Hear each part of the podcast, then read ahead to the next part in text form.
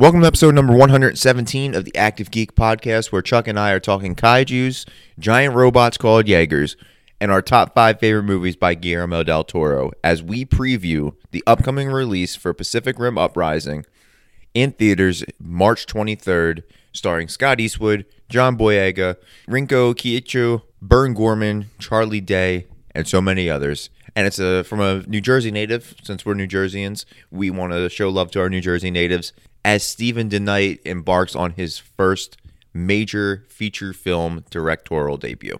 So go see Pacific Rim Uprising and listen to this episode and let us know on all of our social medias what you think of the Pacific Rim franchise. So without any further ado, this is episode number 117 of the Active Geek podcast entitled Pacific Rim Uprising.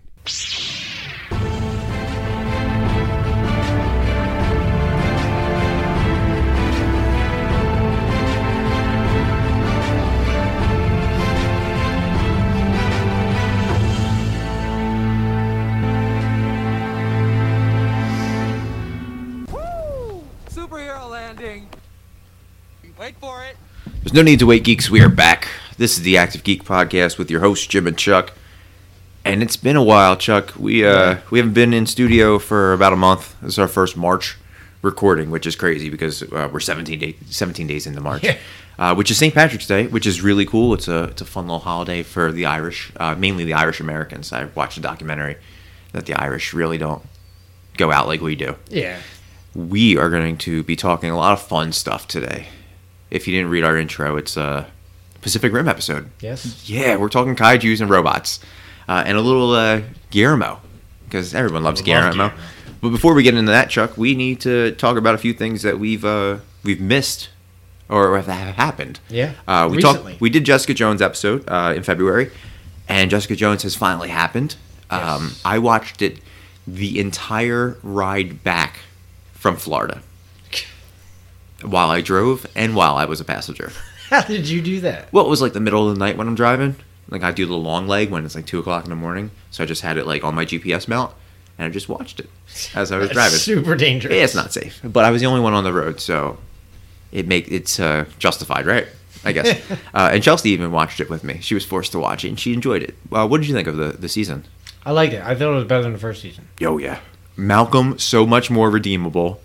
So happy for Malcolm. You hated Trish. Fuck Trish. Like that's uh, you know she was awful, and it it was the writing.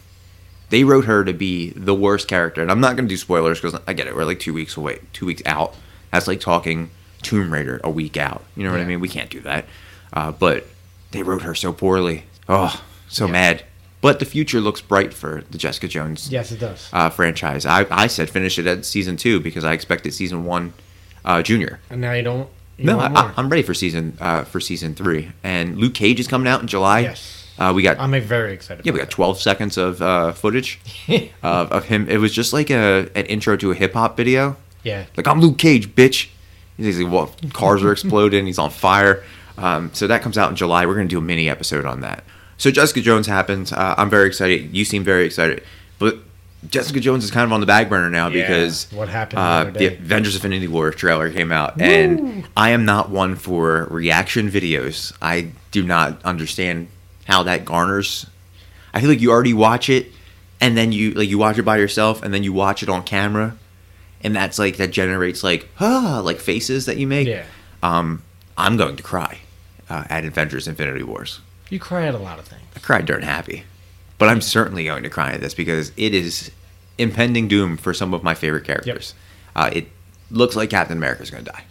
Yeah. Needless to say, the end where Thanos looks like he's a little perpe- perplexed that Cap gave a fuck and held his arm back. yeah. Um, but it looks like our And boy. that he was able to. yeah, I think Steve Rogers is gone. I also think Iron Man's gone. Yeah.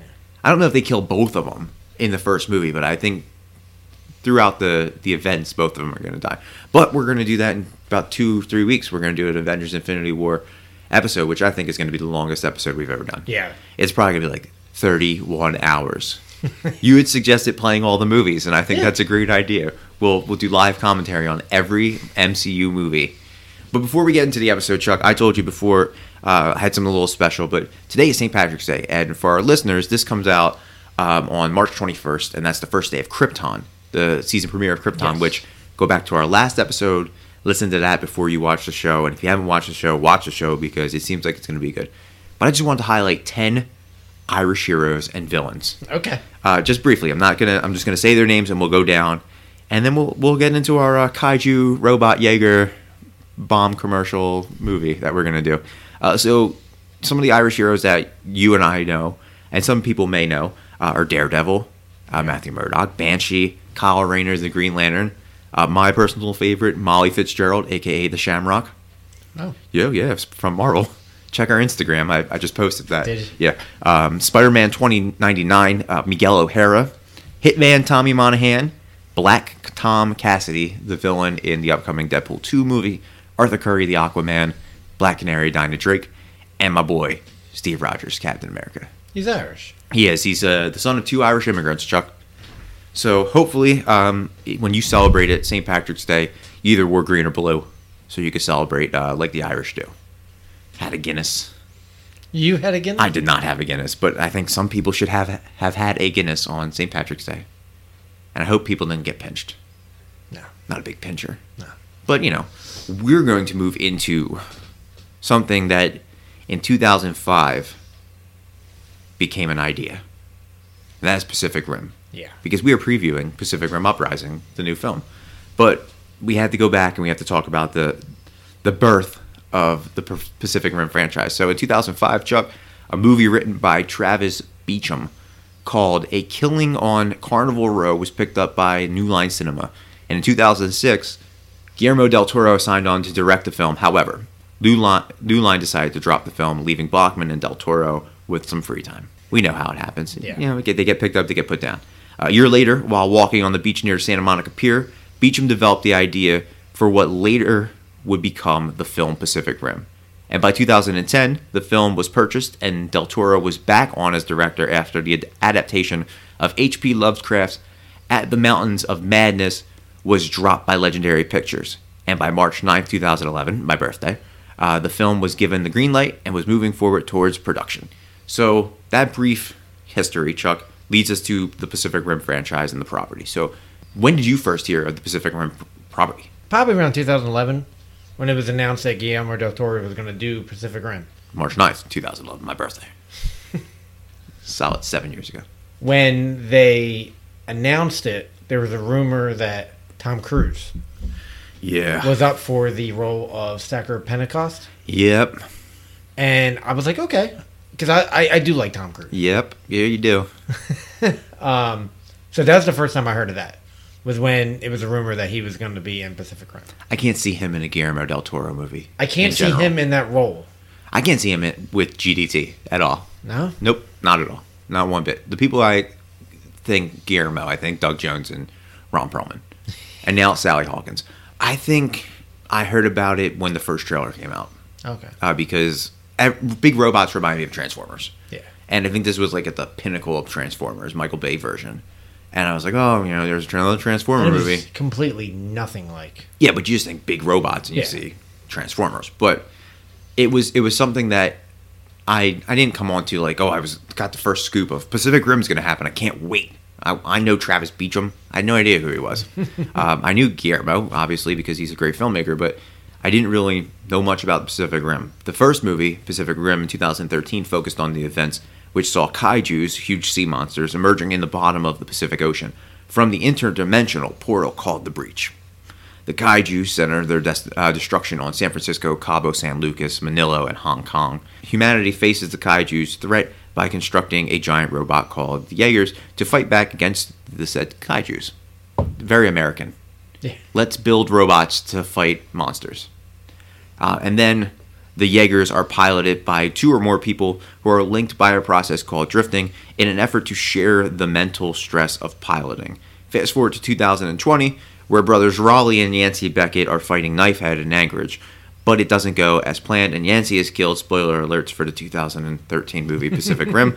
Um, Yancey is killed in battle, and Raleigh quits the Jaeger program, bringing us to the current movie story that we saw in 2013. So, what did you think of the concept? I really like the movie. No, not the movie. The concept. I really concept. like the concept.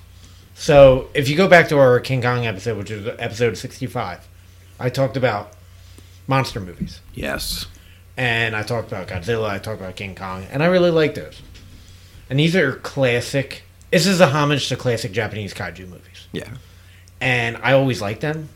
So I'm like, all right. Like, so I like the whole concept of an updated, basically American version of a kaiju movie.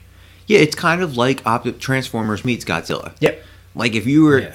in a geek mashup movie, if you were to pit your giant monster, how would you defeat it? It's very Power Ranger, uh, Power Ranger like. Yes. Or Voltron, right? Like, uh, to me, it wasn't the the concept that, or it wasn't like the kaiju's that brought it into me. It was the concept of the drifting and the the, The science behind Yeah. it.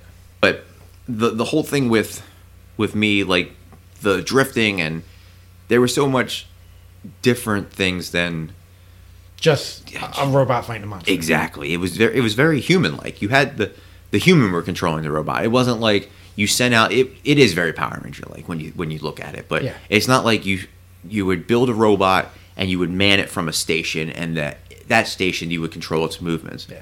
like this is You have two humans piloting. sometimes more like you could be yeah, a team there of humans three. yeah There was the uh, Was it- Asian guys. Yeah, uh, but you, you you can get you get this team of people and they're fighting these kaiju's, and there's it's life or death for those people. So I think that's what grabbed me more. Like in in Power Rangers and Transformers and Voltron, they don't die. Like when was the last time you saw a Power Ranger die on the screen? I don't think it ever happened. No. Uh, Voltron too, I think, and Transformers they're robots. There's nobody inside them, and they die. And um, if you're Michael Bay, you just bring Optimus Prime back every single movie. You kill him and bring him back. It, it was the freshness of this, like the mashup. It reminded me, like I said, of Transformers and Godzilla, and I like both properties. So you put them together, and I'm like, oh shit, I'm ready for it. Then throw GDT on it, and you're like, yeah, this is this Yeah. is what this is what I'm waiting for. So, being directed by Guillermo del Toro, Pacific Rim featured the following actors and actresses. Chuck, yeah, Charlie Hunnam, my favorite, uh, who played Raleigh Beckett. Idris Elba, my personal favorite. I truly love Idris. Uh, who played General Pentecost. We love him on the podcast. yeah, we got to get him on the podcast. Oh, I wish. But um, he's the the guy who took Tom Cruise's role. Yes. Uh, Rinko Kiyoki, uh, who played Mako Mori. Charlie Day, another fantastic actor, who played Dr. Newt Geiszler. Mar- uh, Max Martini, who played Hercules Hansen. Uh, Rob Kazinsky, who played Chuck Hansen. Uh, Ron Perlman, who played Hannibal Chow, which, by the way, was the first Guillermo del Toro movie since uh, 1993 that Ron Perlman was- in, where he played a human role. Oh yeah. Yeah. So uh, that's a, it's a big moment for for Ronnie Pearl, and then Burn Ger- Gorman, who played Dr. Herman Gottlieb. So the cast, one today is very recognizable. Uh, Charlie Hunnam, Idris Elba, Ron Perlman, uh, Charlie Day, very British, especially with uh, Charlie. Not Charlie Dave. Jeez, he's less. He's the last British person I would think of, but uh, Charlie and Idris. Yeah, So- and we got to hear Idris's uh, British accent that he rarely uses. Yeah, and a lot of people don't know that he's British, No. um, unless you watch Luther or Yeah. you actually listen to him talk uh, in real life. But that couldn't. That was going to be a whole different casting if um, New Line, or I think uh, Legendary, whoever did this, uh, had a had their way. So you had Tom Cruise, who you said was going to play Pentecost. That was that was who was considered. But for Raleigh, Taylor Kitsch, you know him from John Carter. Yeah. He's doing big things with this Waco stuff. Um, so I you can't. John Carter and Gambit were really bad roles. Yeah. But I think he's doing he's doing much bigger things. Uh, Aaron Taylor Johnson. Okay. Okay. I, don't, I don't mind him. He was hot back then. It was I think Kick Ass had come out, and Yeah. you know he was he was the fresh face. Aaron Paul. That's height of Breaking Bad, right? Yeah. 2011. Uh, Luke Bracey, your boy, was considered, uh, and Henry Cavill. okay. Uh, I did. I did like Charlie Hunnam in this. Yeah, uh, this was before I, I knew that he was uh, who he is. You know, this was this was actually my first exposure to Charlie Hunnam.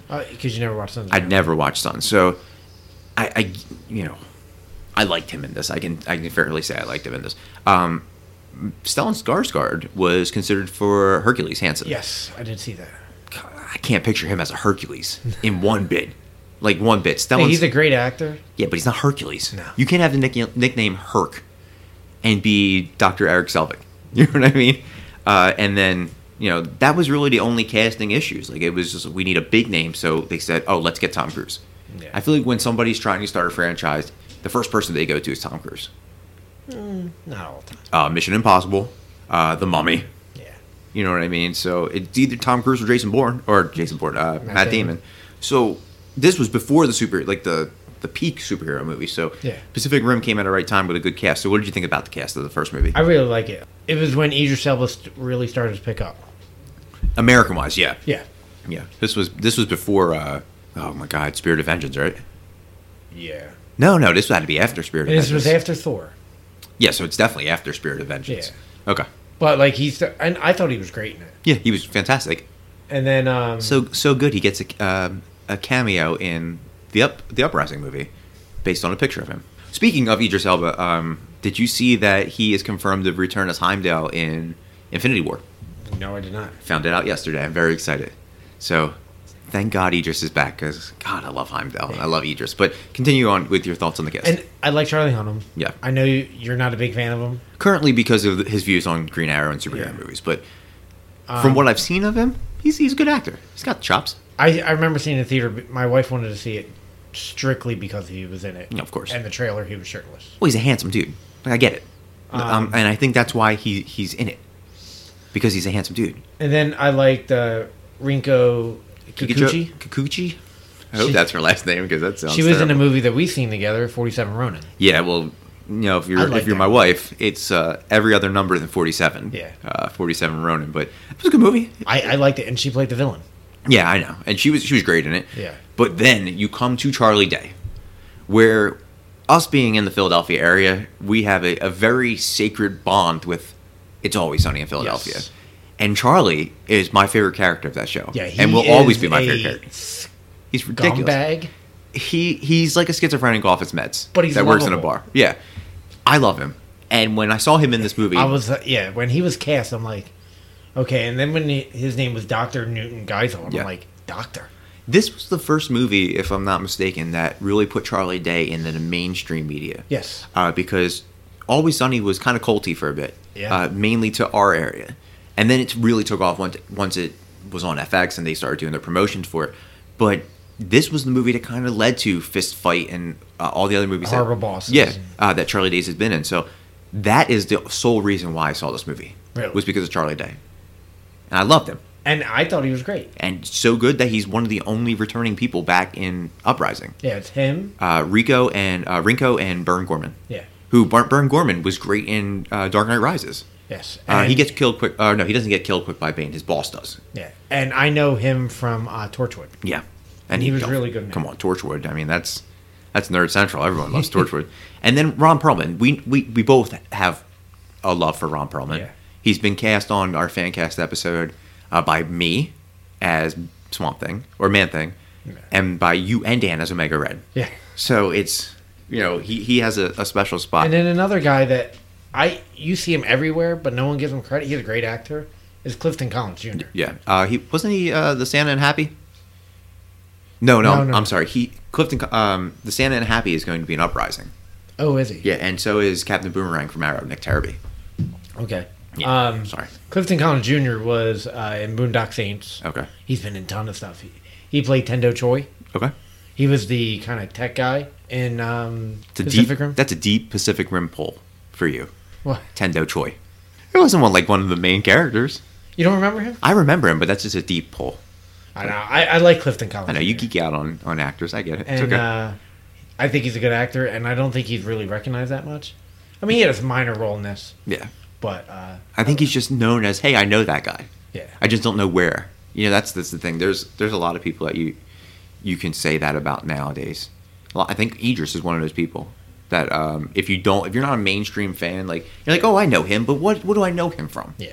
Uh, oh, is it Star Trek or is it you know Dark Tower, which wasn't good, but you know, Did you see it finally? I did. I saw it. Yeah, it wasn't bad. It just wasn't a little great. one liked it. It wasn't great. It could have been better. Yeah. It could have been longer, personally. Like an hour and an hour and a half.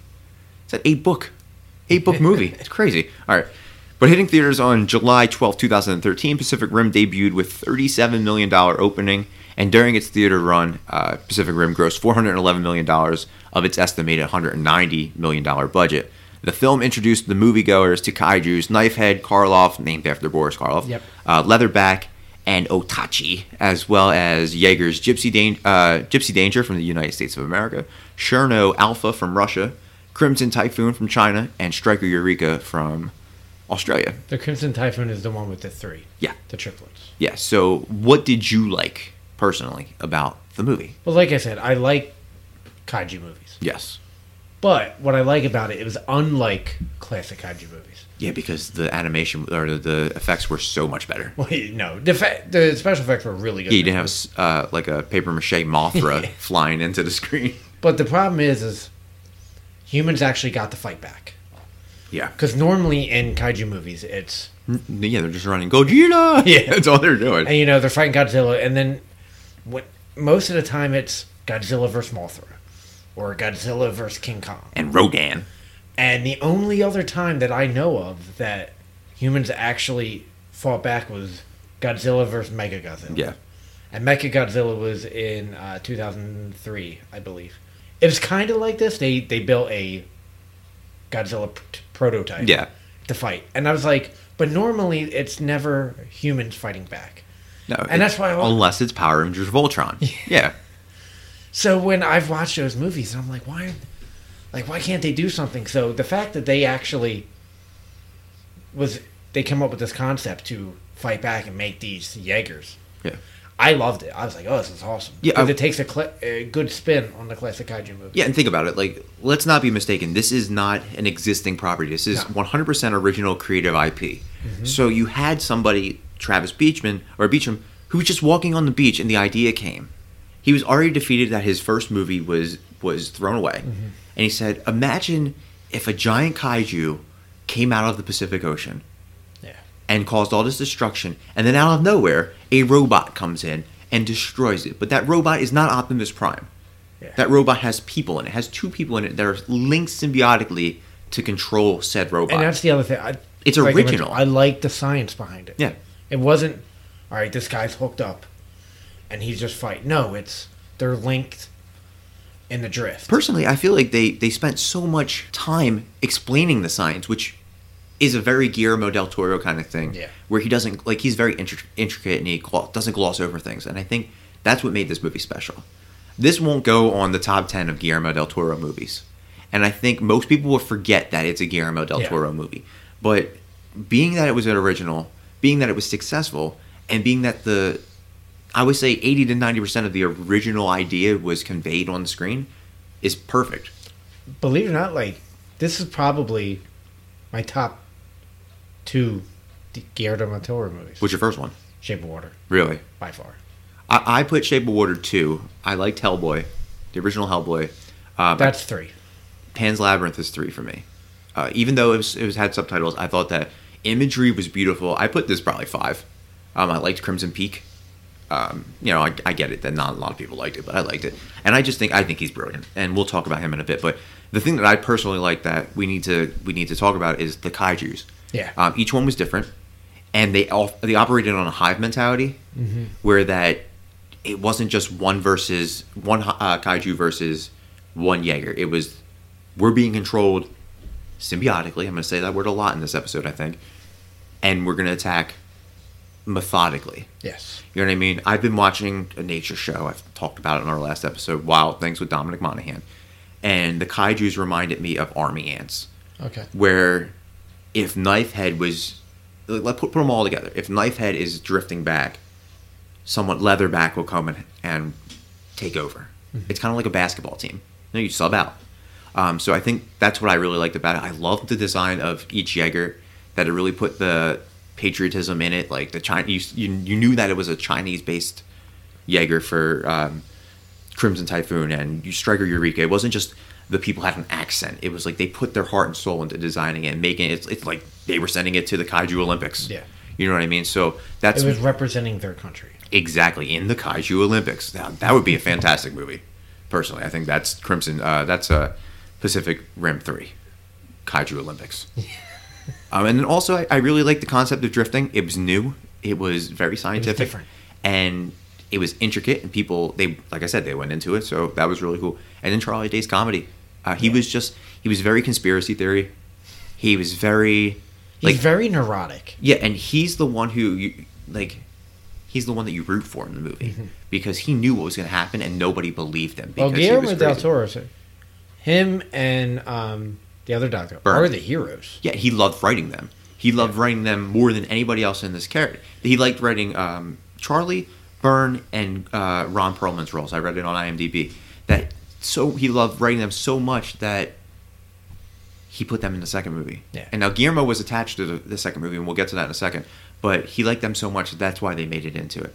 And Ron Perlman was so much of a seedy black market kaiju dealer that when Fantastic Beasts and Where to Find Them came out, they just put him in a, a gnome version of himself. you know what I mean? He was just the same person. Yeah, Goblin. Yeah, goblins. Thank you. Um, so they're the things that I really liked. Personally, I don't think there was anything that I disliked about the movie, other than it was a little long. I have one. All right, what is it? Um, it's a little spoiler if you know if you haven't watched the movie. The one thing that I was watching, and I was kind of like, eh. Maybe I was Was it when they cut the baby one open? no. Okay, because I thought that was cool. When I look, when they need at the very end of the movie, they needed a kaiju to get into the breach, Yes. But they were able to get out of the breach without a kaiju. Yeah. Okay. Okay. So you know what I mean? well, what if you have kaiju DNA on you? The, the- obviously, you're in there killing kaiju. Yeah. Um, you're probably going to be drenched in kaiju blood and other fluids. Maybe I don't know what happens when they die. I know when some humans die, they defecate. So that might I don't know if it's like a one of those. It's like a door that you can open from the inside, but you can't open from the outside. That might be it. You and it wasn't mean? explained, so you're So that's why I was kind of like I was watching it. and I'm like rewatching it, and I'm like, huh. But how did they get out? Yeah. So that was the only. uh, Besides that, I thought it was a great movie. There's not too many things that I disliked about. it. honestly, if that's the only thing you dislike about it, that's perfect. Yeah. because um, 'Cause it- no movie is perfect. There's plot holes in every single movie, Yeah, there were plot holes in the Shape of Water. and That Yeah. was fantastic too. but I don't think there was anything wrong with it. I love the movie. Um, that was my only kind of gripe, but it was not not really a gripe. Yeah, and uh, honestly, a lot of people liked it because it one, it was successful, it made its budget, And uh, made and, double its budget. and it got a sequel. Yeah. So after the success of the first adaptation, it was announced in 2017 that the sequel would be called Pacific Rim Uprising. Pacific Rim Uprising saw a few shakeups, however, along the way, with Charlie Hunnam announcing that he would be stepping away from the role as Raleigh, as well as Guillermo del Toro, passing on directing the film in order to direct The Shape of Water. Um, obviously, we see that that worked out. Yeah, it worked out pretty Uh, good for just him. yeah. like he, he might have won an award. I mean, he won a couple. Honorable mention. I think that was it. Uh, but congrats, man. Fucking Guillermo's is amazing. time. Yeah. And give him the Justice League Dark.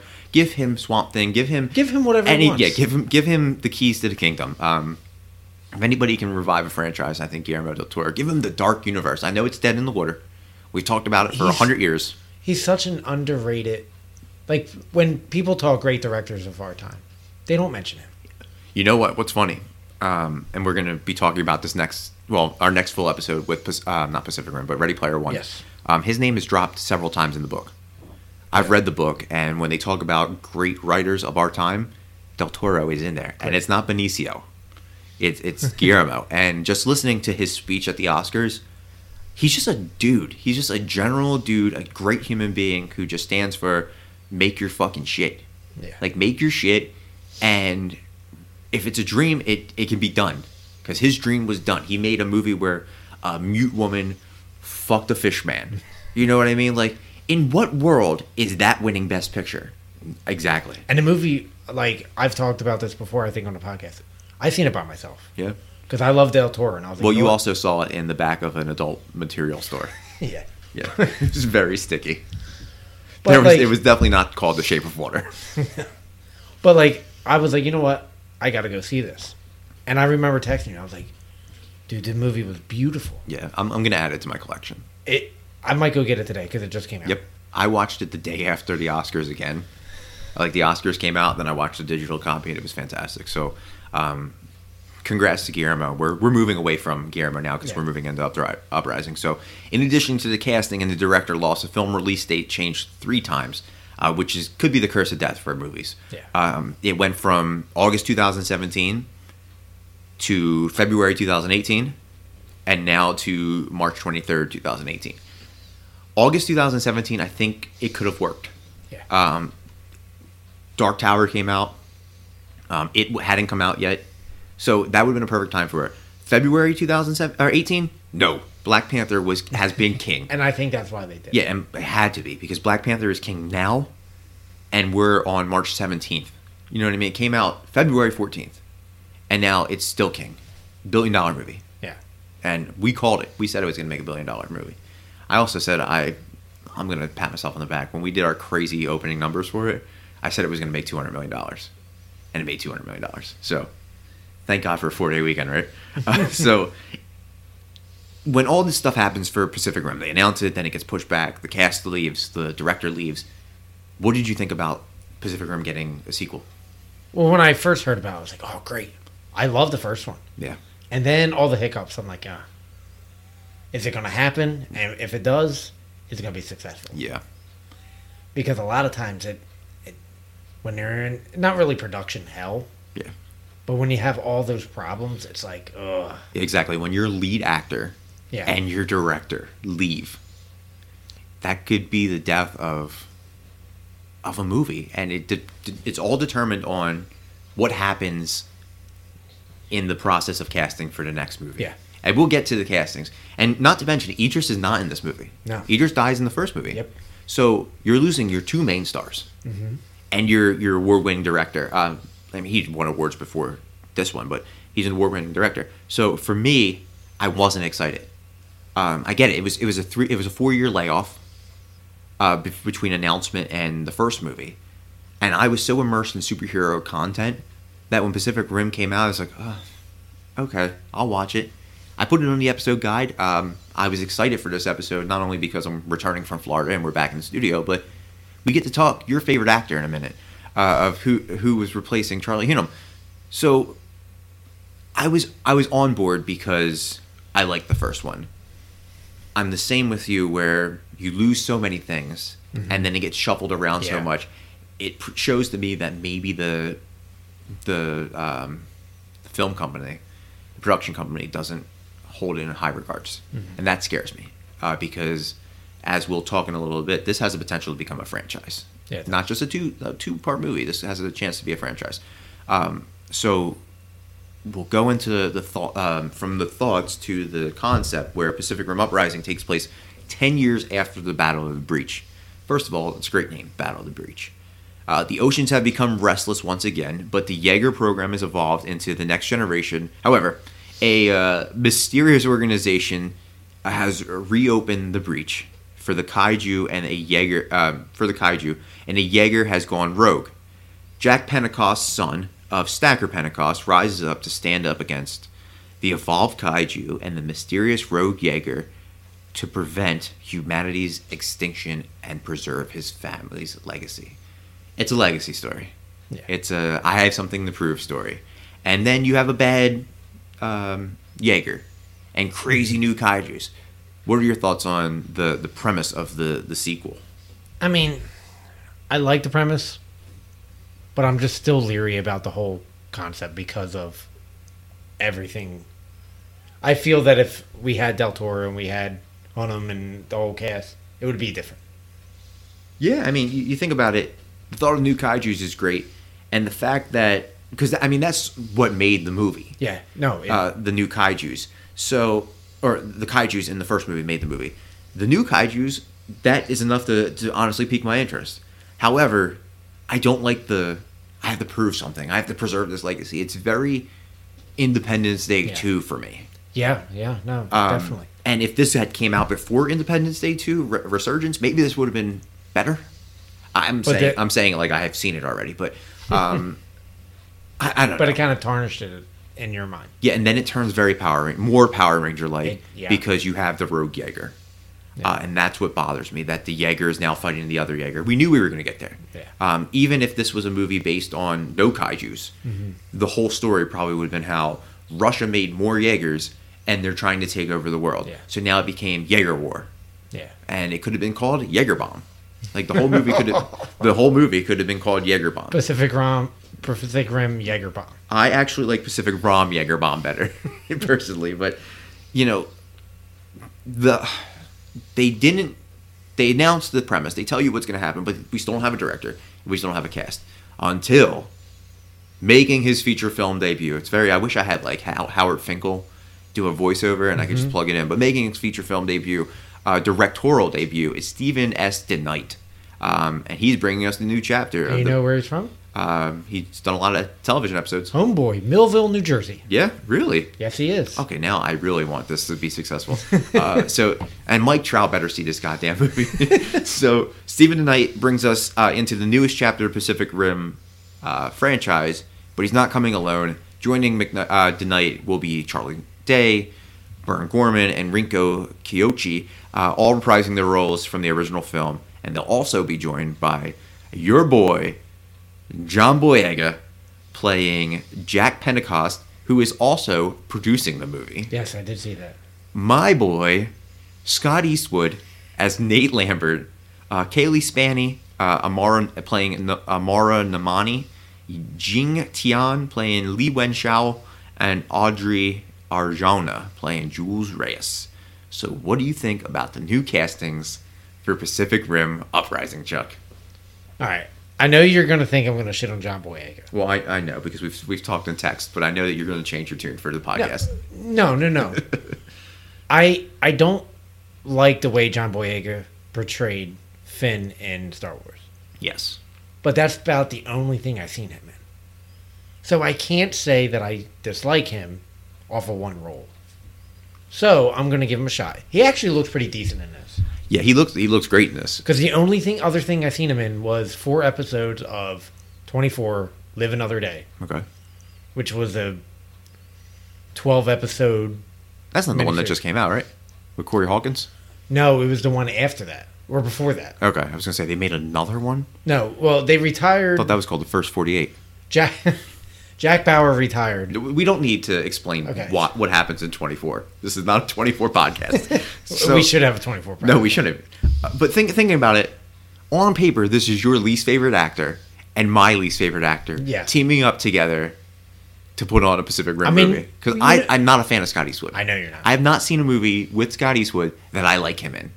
And I'm hoping that this is the one that does it for me. I didn't like him in Fast and the Furious. I didn't like him in Suicide Squad. And I sure as hell didn't like him in The Longest Ride. I don't know why I watched it. I'm hoping that this is the one that really. Well, you know what? I I feel like Speaking of, today is uh, John Boyega's birthday. yes, it is. Happy I did see birthday. John Boyega.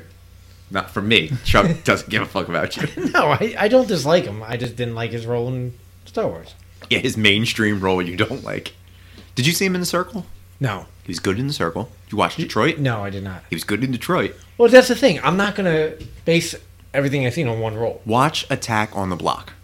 Watch that. It'll change your whole perspective on John Boyega. And he might be your favorite actor. And it. you know what? He's and I- amazing. I, really hope he changes my mind.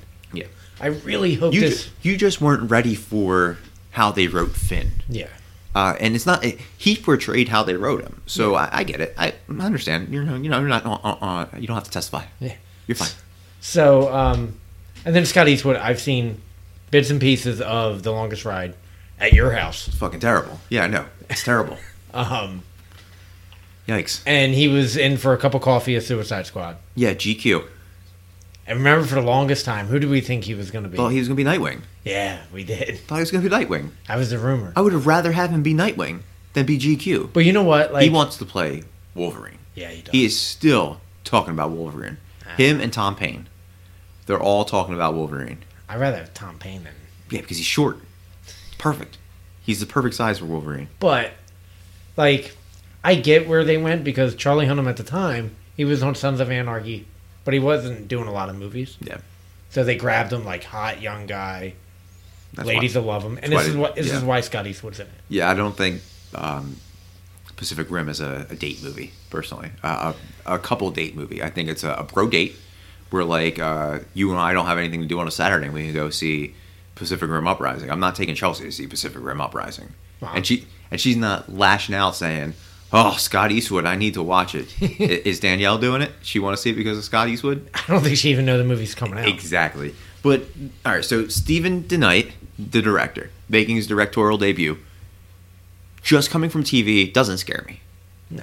But taking over for Guillermo del Toro Scares. is what scares me. So It's like I'm on the fence. It's- I, I'm rooting for our New Jersey brethren. but I feel like this movie has already been shit on so much in comments on Twitter and on YouTube that uh, it's not going to be as successful as I would like it. To I mean, it's it's big shoes to fill. it's huge shoes to fill, especially now that he's won an Academy Award for Best Picture. It's like Joe Johnston doing Jurassic Park three, taking over being Steven Spielberg. I personally like Jurassic Park three. Oh, I thought that was I like I like pterodactyls. stupid. No, I like pterodactyls, so I don't care. But you know what I mean? Like it's big shoes to fill. Yeah, he's he's got Charlie Day, he's got Rinko, and he's got Burn, um, but they're not seat fillers. No. Um, Cailee, Jing, and Audrey, they're also not seat fillers because most people don't know them. I mean, they're banking on Scott Eastwood and John Boyega. Exactly, um, which isn't that's not a bad gamble no. um, because they're in big movies. Yeah. uh, especially John Boyega. I mean, he's in Star Wars, so that's that's huge. So he's hoping that they're hoping that Star Wars people will come out and say, "Yo, we're gonna watch uh, Pacific Rim Uprising." I doubt it, but I'm gonna see it. I'll see it in theaters. So, along with the new cast, Pacific Rim Uprising will also introduce new Jaegers. We got Bracer Phoenix, which is equipped with vortex cannons and the anti kaiju missile launchers, Saber Athena, twin blades, and a particle accelerator. We got Titan Redeemer equipped with uh, grenades and an M19 Morning Star, which is the mace like. Yeah, that that, that's a really cool design. And then we got Guardian Bravo, which is equipped with an arc electric whip, and also returning is Gypsy Avenger. And then we got Obsidian Fury. That's the one that's gone rogue, and we see that one in the the trailer. But what do you think of the designs for the new Jaegers? Um, I'm not particularly keen on them. Okay, because I'm Uh, I'm the other way around. I think first of all, I think Guardian Bravo is awesome. Yeah. It's very virtual reality. Like you have to do the moves for the Jaeger to do the moves. Like when you have to run and jump and whip, pretend whip, for you to actually whip it. I think that's really cool. See, in my mind, there's they're a lot more sleeker than the original. Yeah, they're they're not bulky. They and that's why I like the original. They were bulky. They were more believable. They were clunky. They were more robot like. Yeah. To to where this looks more like Power Rangers. Yeah. And it looks more like a guy in a suit. Yeah. And he's running and jumping. They're running and jump like They have a lot of emotion too. Yeah. Like I mean, at the end when Gypsy Avenger in the trailer palm palms his hand. yeah. I'm like, oh no, John Boyega. I mean, I I get it. It's supposed to be ten years in the future. Yeah. The technology changes because in the original, the original kaiju's were analog Yeah. And they were um, nuclear based. Yeah. and then they became digital based. So, in that time, they change, and I get it. Ten years from now, or ten years from the original, they changed. Yeah. They also all have male porn star names. Bracer Phoenix. you know, Guardian Bravo. Yikes. But like, I I like the clunkiness. Yeah. I liked Well, you're a clunky guy. You're in a robot suit right now. Of course, you like the clunkiness. like you know when in the original you would hear the the turnings of the gears Yeah. and hear and I and I like that. you would know what part needed WD forty. yeah. You know, you would have And these Burn are- Gorman climbing up with us, like he's just squeaking in the And WD. these ones are a little they're sleeker. They're they just look like a dude in a robot costume. yeah, they're like Ultraman. Yeah. When Ultraman becomes fighting kaiju's. And like like I said, I get it. The technology has changed in ten years. Yeah, But I like the original designs better. yeah. I, I I like to agree with you that I like the original build of them. The weapons and the, the Yeah. way that they use them this time I have to agree that. are really cool. I that's what brought me into it. Um, also, they didn't lose the science aspect of it. There's a trailer that I saw. It's an extended trailer where you see the film, the film trailer, where so you see John Boyega. He's giving the pep talk, which is a great scene. Uh, but then after it, there's uh, like a ro- it's like a Siri voice where it says like, "What is a Jaeger?" And it goes into what Jaegers are and how they're Yeah. being built. So it doesn't seem like they've escaped the the science behind the Jaeger, but you also have Guillermo returning to executive produce, and he Yeah. wrote some of the movies. So having that, it's you know, I feel like it's not going to be too far away from You know, he the first one. It's going to be brighter though. I'm sure he. Oh, it's a lot bright. I mean, the first one is clearly a Guillermo movie. It's well, dark and slimy. too, the cinematographer that he worked with Yeah. has worked with him on Hellboy yeah, all the good ones. and his- and his um, movies. This cinematographer, I'm like, oh, the first I I looked It's him Michael up. Bay. The first movie it said he was known for, John Carter. Jesus. But then he had Star Trek and Star Trek Into Darkness. So I said, okay, they're good movies. Yeah, they're good. and they're dark, but like this is very bright. It's very to where like It's happy. It's very. It's a happy destruction movie. but like in in the original, a lot of the fight scenes were at night. Yeah. And this seems like they're they're in, looks like downtown Los Angeles at Yeah. twelve o'clock in the afternoon. Yeah. It's like, oh, it's lunchtime. Let's fight. Yeah. Like, okay. Like, you know, we trained for a bit. We got lunch. Let's get into our Jaegers, and now we have to fight. Like, Yeah. it is. Even the kaiju's are brighter. Yeah. Although the kaiju's, to me personally, I think are really cool because like they can, like regenerate and they're Yeah. so advanced and they're bigger. I do like the rogue, like you're al- yeah you're fighting kaiju's yes, but there's also now a rogue Jaeger. What country are we thinking the rogue Jaeger's from? I would have to say Russia. Obviously, right? I mean, in today's society, But I don't know if they would do that because of Yeah, I'm gonna say it's another American Okay. uh, Jaeger, and it would be it would be so disheartening if it's Yancey Beckett, like the dead brother, if he actually didn't die, and he stole this Jaeger, and he's I would be so pissed off, and then at the end you see Charlie Hunnam come back, I'd be so mad. Okay, so we've seen all the footage, Chuck. What do you think of the footage uh, that's been released so far? I thought it looked good. It's not bad. Um, I don't think it looks as good as the other one. Like we said, it's brighter. Yeah, Um, and like the Jaegers are very more, not very more. That's not a word, but they're not. they're a lot more mobile yeah, and they're able to run and jump and all that. So like yeah. They're able to like do like side jumps. yeah. Like you don't see, I can't see a giant robot side And, jumping. and that's why I thought like the original was more practical, as much Yeah. as practical as a It it looks like the darkest scene in this movie is the attack on the the port. yeah. That looks like it might be the darkest part of the movie, and then it goes to the best part of the scene. Honest, the best part of the trailer is the giant kaiju skeleton. And they're hanging out, and it looks like they're in Malibu. I think it's awesome. I think that kaiju skeleton is awesome. I'd love Yeah. to have that. And like people are chilling by a pool, and it's just, this huge kaiju skeleton. I was like, okay, that's cool. That is very cool. Uh, but then it goes like I, I was reading the comments on the YouTube trailer because I wanted to see what it was like, Mm-hmm. and it was like this is shit. Where's Guillermo? Um, I if I wanted to watch another shitty Power Rangers movie, I'd go back in time into March of 2017 and watch it. Uh, it it's very it's very reminiscent of the Power Rangers. Yeah. Yeah, so I, I don't know how I feel. I mean, I want to give it a shot, and you can't give Steven S. DeKnight shit because you know he's he's got big shoes to fill, He does. and it's his first. I mean, he's executive produced and directed some TV. Yeah. Daredevil, Smallville, Yeah. Spartacus. Like they're good properties. Yeah, and he's got he's got some of his Spartacus people coming back. Yeah. which is good. Nick Tarabay's going to be back in it. So like, I'm.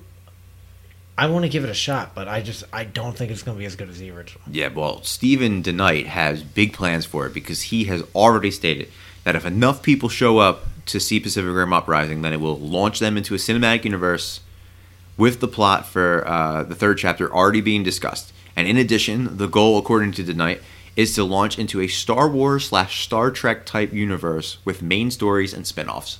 So he is 100% invested in this. If this is successful, I don't know what successful is to him.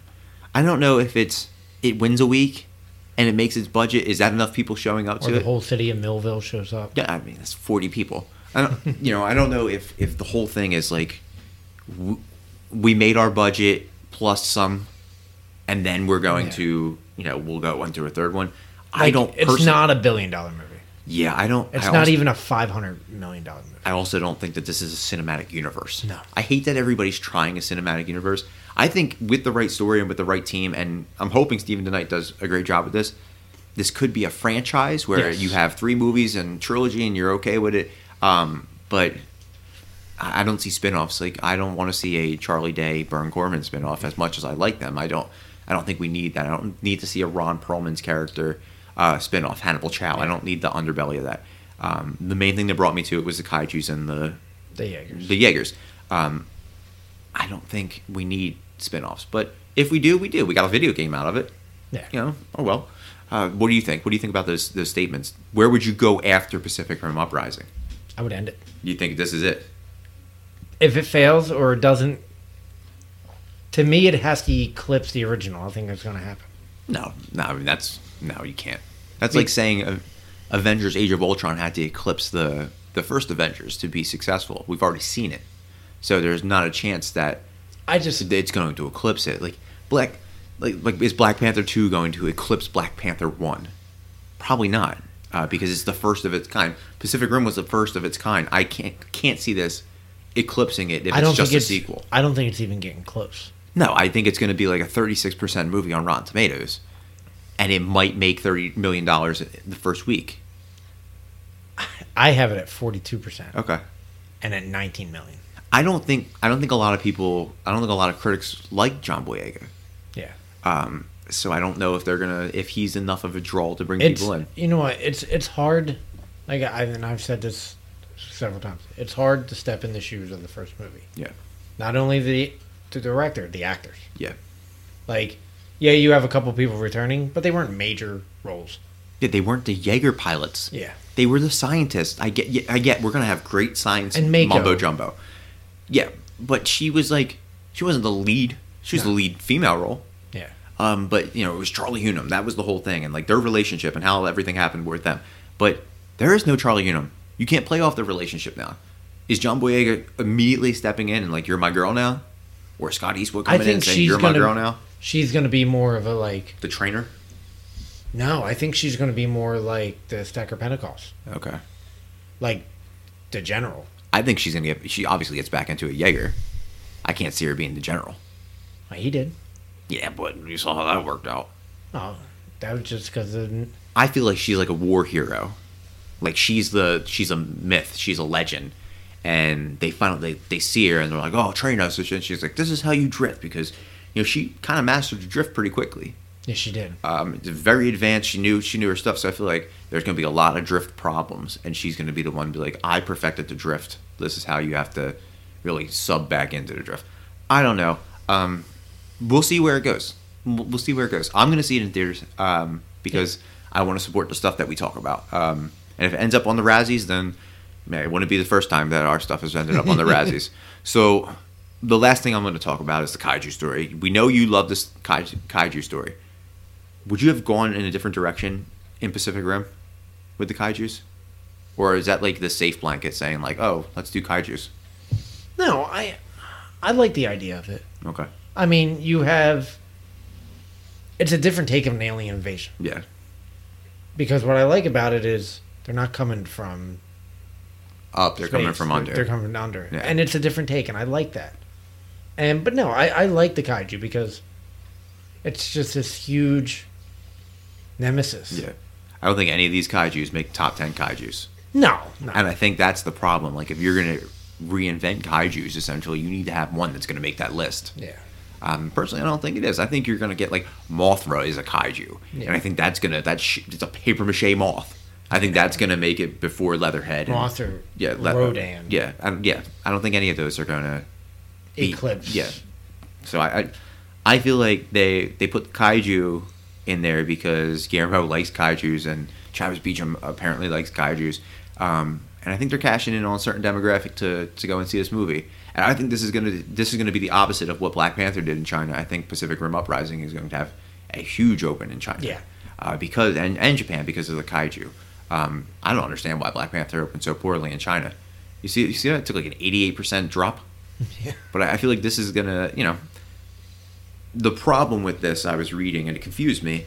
I think there's two production companies involved in this in the release of this, and one of them is only releasing it domestically, and the other one is saying we may uh, release it internationally. So if it only releases domestically, then that's a death sentence. Oh yeah, it's gonna. Uh, it's going to be kind of like Annihilation, where it went domestically to America and it went to Canada and China, three countries, and the rest went to um, Netflix. If you have a VPN, you can just sign on to Australia and you can watch Annihilation. I feel like that could be the same thing. So I don't know if you know you get more money in return from Netflix buying it because they're putting out like 700 new TV shows this year, but I'm worried that if it doesn't release domestically or um, internationally, I'm sorry, that it's not going to be successful at Yeah, all. it, it can't because you see like these huge movies, and you know at a four hundred million dollar budget or four hundred million dollar gross, Yeah, They might make 150 domestically. kind of like Power Rangers. Yeah. Power Rangers, what we talked about, um, although that episode you'll never hear, um, is one of those things that on paper should have been fantastic, should have been huge for the Americans because of uh, what's going on, and we grew up watching it. And if if it weren't for China, same thing with Warcraft. If it weren't for China, there weren't discussions for sequels. It was just oh, it's dead in the water. The franchise is dead. Um, it was the reverse for Justice League because Yeah. it opened up poorly all over. But like with Power Rangers and Warcraft, if it weren't for the international market, we wouldn't have had talks of a sequel. Even though you know We're not going to get one. China couldn't even save the Power Rangers because Power Rangers are just dead in the water. And Yeah. Is going to put Jason Momoa movies out, which is fine with me because I don't care. Um, so that's our Pacific Rim Uprising movie uh, preview. So I'm, I'm excited for it, although there are some parts that I'm not excited for. Uh, but I'm I'm a little leery. I can't say I'm 100 percent positively thinking that this is going to make it, but Yeah, I have to agree. yeah, we'll see. But you can tell us what you think on all of the social medias. We are all over social media now, except for that Vero thing. I think that's what it's called. I'm not signing up for that because I don't know how it works. So we're on Instagram, The Active Geek, Facebook, Active Geek, uh, Twitter, Active Geek underscore, SoundCloud, Apple Podcasts, and now Google Play. We we heard you, Apple uh, non-Apple listeners. We are all we are on Google Play and several other podcast directories, and we're soon to be on Stitcher. Um, so follow us on all, or subscribe to us on all of those under the Active Geek podcast. We are on Spreaker under the Geek Culture Cast Network, and you can listen to us, Legends of the Panel podcast, and Mort My Taurus podcast, and Legends just covered the Bat Bat family and uh, had a mixed bag with Chulok back, so you can check that out uh, on Spreaker, on SoundCloud, on iTunes, all over. Um, you can find more information on Geek Culture Cast Network at geekculturecastnetwork.com. And then you can find us. Uh, Chuck personally is on Instagram under Chuck underscore active geek. I'm all over the podcast circuit uh, with a couple other podcasts like Galaxy Wars and Adventures of Binks and the Beard. And our newly beta website is officially launched under activegeekproductions.com. Um, be gentle. I'm not a coder. It'll get better, I promise. Um, and for um, the Active Geek podcast, I am Jim, I am Chuck. and we are out.